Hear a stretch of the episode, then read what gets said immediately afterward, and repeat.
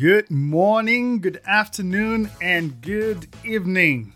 Whatever time you listen to this, please welcome to the Market Color Podcast.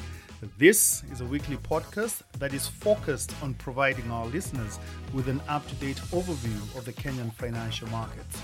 However, due to the interconnected nature of the global economy, we have structured this podcast to begin with an overview of the global markets so as to provide you with a big picture perspective of the global economy. This is then followed by the Kenyan segment where we review the performance of the major markets with a view to covering all the major asset classes. And finally, we wrap up the podcast by addressing the topical issue for that week so as to bring you up to speed with the latest financial headlines.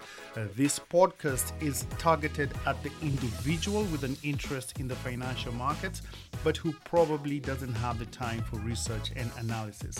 That's why I created the Market Color podcast to collate and analyze the data on your behalf and to present it in a brief and concise manner that is easy for you to consume.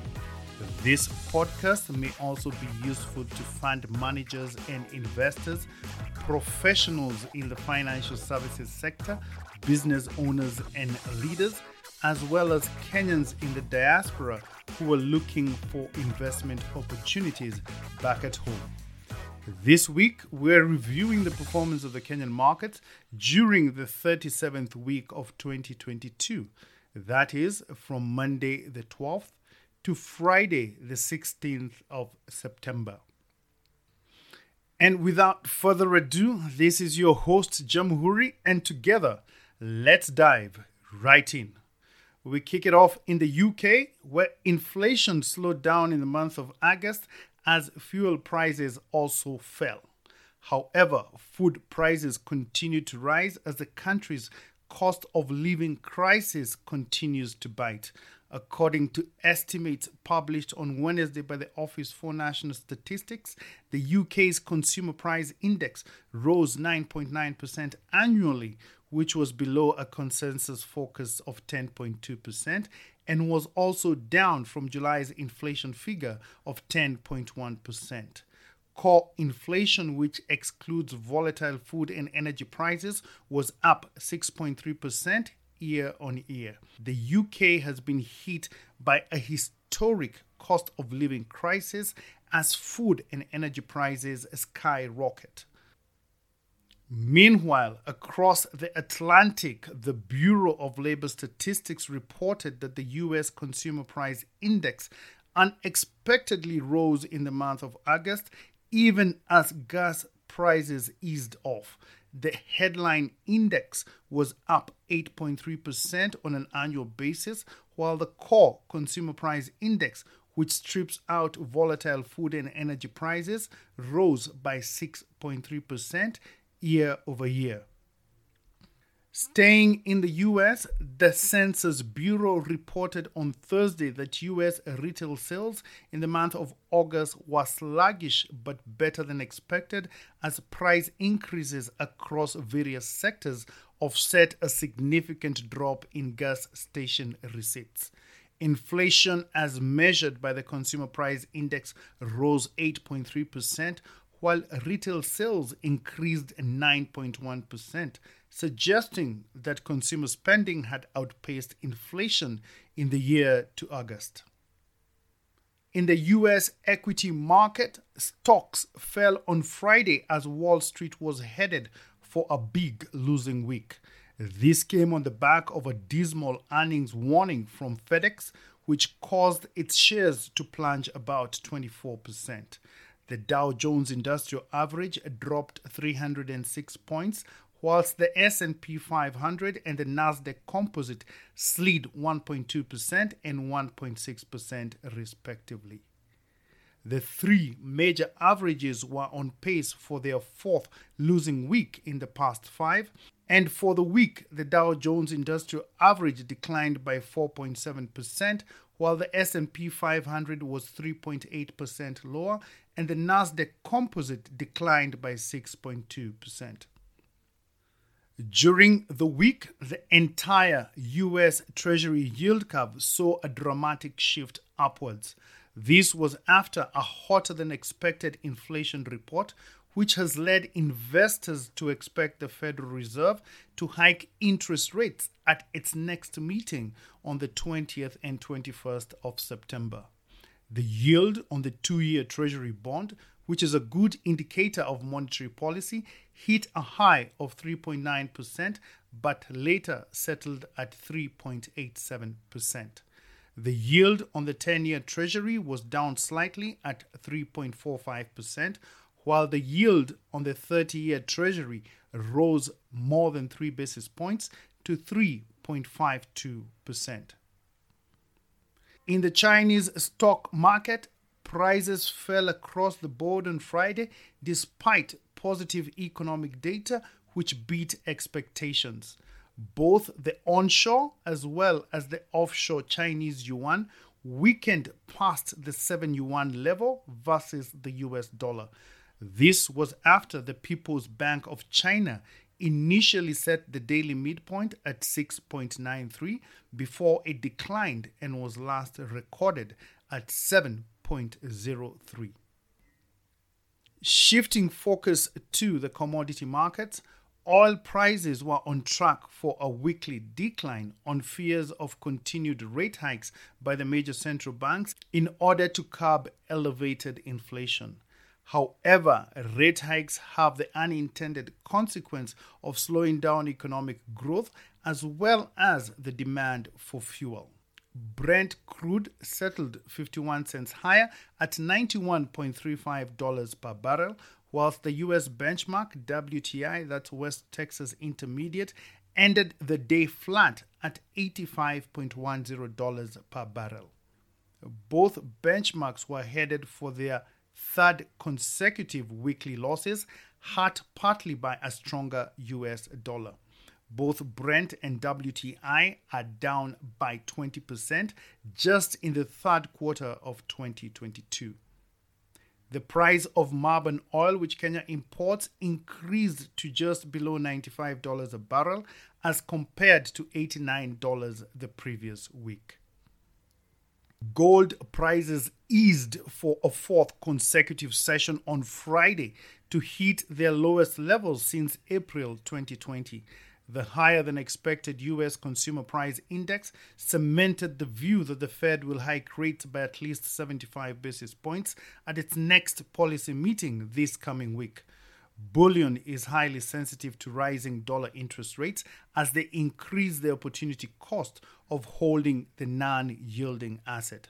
Spot gold rose 0.6% to $1,673 per ounce. Gold prices have fallen about 20% since March when the price crossed the key $2,000 per ounce level.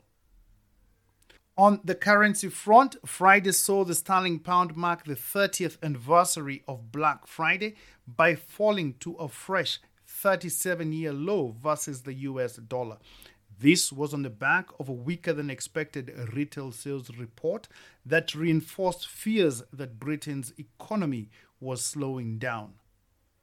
The pound at its lowest level versus the dollar fell to 1.1351 US dollars, its lowest level since 1985. For your information, Black Wednesday happened on the 16th of September in 1992, which was when Britain crashed out of the exchange rate mechanism, a system that had been designed to reduce currency fluctuations prior to the launch of the euro. In a nutshell, the global economy is entering what could become a protracted period of weak economic growth and elevated inflation, which was initially triggered by the COVID 19 pandemic and has now been compounded by the Russian invasion of Ukraine. The combination of the war in Ukraine and the lockdowns in China have led to supply chain disruptions, which have raised the risk of stagflation where prices are increasing against a backdrop of a slowing global economy. And now we change scene to the Kenyan markets. We start off by looking at exchange rates. During the week under review, the Kenya shilling remained stable against both major international and regional currencies. The Kenya shilling was changing hands at 120.41 versus the US dollar and against the sterling pound at 139.27 and versus the euro at 120.71 and against the regional currencies, one Kenya shilling was exchanging for 31.68 Ugandan shillings and 19.37 Tanzanian shillings, and to the Rwandese franc at 8.61. Please note that the exchange rates quoted in this podcast are those derived from the Central Bank of Kenya website. However, they may not be a true reflection of the real exchange rates available in the foreign exchange market. This could be due to a dislocation in the interbank forex market, where in a free market, price discovery is supposed to take place without interference from the regulator. Whilst the Kenyan shilling remains relatively stable in the short term, the long term outlook for the Kenyan shilling remains bleak. This as the local unit continues to depreciate versus the US dollar, mainly driven by local demand for the greenback, which far exceeds the supply side as the country continues to import way more than it exports. Looking at the data, we see that over the past two years, the Kenya shilling has depreciated from a rate of 101.35 that was recorded on the 2nd of January 2020 to the current levels of 120.41 a decline of about 19%. On foreign exchange reserves, Kenya's usable foreign exchange reserves remained adequate at $7.372 billion. That is equivalent to 4.2 months of import cover, and this is compliant with the central bank's requirement to maintain at least four months of import cover. However, suffices to say that we are now on the verge of breaching this cover, which is a clear indication of how foreign debt repayments have drained the country's reserves. In addition to the potential breach, we also note the significant decline in reserves from a peak of $8.81 billion that was recorded on the 30th of December 2021 to the current level of $7.372 billion, a decline of 1.438 billion US dollars in a period of just 8 months. And for some good news, we now look at remittances. The inflow of diaspora remittances in the month of August 2022 totaled $310 million compared to $313 million in August 2021, a decline of 0.8%. The cumulative inflows for the 12 months to August 2022 totaled $3.99 billion compared to $3.48 billion for the same period in 2021, which was an increase of 14.7%. The strong remittance inflows continue to support the country's current account and the stability of the Kenya shilling exchange rate. The USA remains the largest source of remittances into Kenya, accounting for 58% of the inflows in the month of August 2022. In the money markets, the liquidity situation in the interbank money market deteriorated during the week as tax remittances far exceeded and offset government payments. Commercial banks' excess reserves in relation to the cash reserve requirement, currently set at 4.25%, stood at 20 billion shillings. Open market operations remained active with the average interbank rate at 3.99% compared to 4.16% the previous week. During the week, the average number of interbank deals increased to 34 from 26, while the average value traded also increased to 21.8 billion shillings from 13.1 billion shillings the previous week. In the government securities market, The weekly Treasury bill auction was held on Thursday, the 16th of September, and the central bank received bids totaling 23.3 billion shillings against an advertised amount of 24 billion shillings, representing a performance of 97%. However, the central bank ended up accepting only 17.3 billion shillings. Interest rates remained relatively stable, with the 91 day rate rising by 4 basis points to 8.95%, and the 182 day rate ticked up by 1.6 basis points to 9.61%, while the 364 day rate remained unchanged at 9.91%. Treasury bills are a short term investment with maturities of less than one year they are sold at a discount, which means that the amount you invest is less than the face value, and it's only on maturity that you receive the full face value. The minimum investment amount is 100,000 shillings. For more information, please visit the Central Bank of Kenya website for a detailed guide on how to invest in treasury bills. In the primary bond market, the monthly Treasury bill auction was held on Wednesday, the 14th of September. The Central Bank of Kenya had offered for sale two reopened fixed coupon Treasury bonds and received bids totaling 46.1 billion shillings against an advertised amount of 50 billion shillings, representing a performance of 92%. However, of the 46 billion shillings received, the central bank only accepted 39 billion shillings. The results of the auction were as follows. The first bond, FXD1 stroke 2022 stroke 010, with 9.6 years left to maturity, Central Bank accepted 25.6 billion shillings at a weighted average rate of 13.949%. The second bond, FXD1 stroke 2022 stroke 015, with 14.5 years left to maturity, the central bank accepted 13.4 billion shillings at a weighted average rate of 13.983%. Treasury bonds are a medium to long term investment and their maturities can range from one year up to 30 years. There are many different types of treasury bonds, but their basic operations are similar. For example, most bonds will pay out interest every six months for the duration of the bond, and at maturity, they pay out the face value amount. The minimum investment amount for bonds is 50,000 shillings. For more information, please visit the Central Bank of Kenya website for a detailed guide on how to invest in treasury bonds. At the Nairobi Securities Exchange during the weekend review, the stock market was on a downward trajectory, with the NASI, the NSE 20, and the NSE 25 declining by 6.6%, 2.2%, and 5.5%, respectively. This takes the year to date performance to losses of 21% for the NASI, 9% for the NSE 20, and 16% for the NSE 25.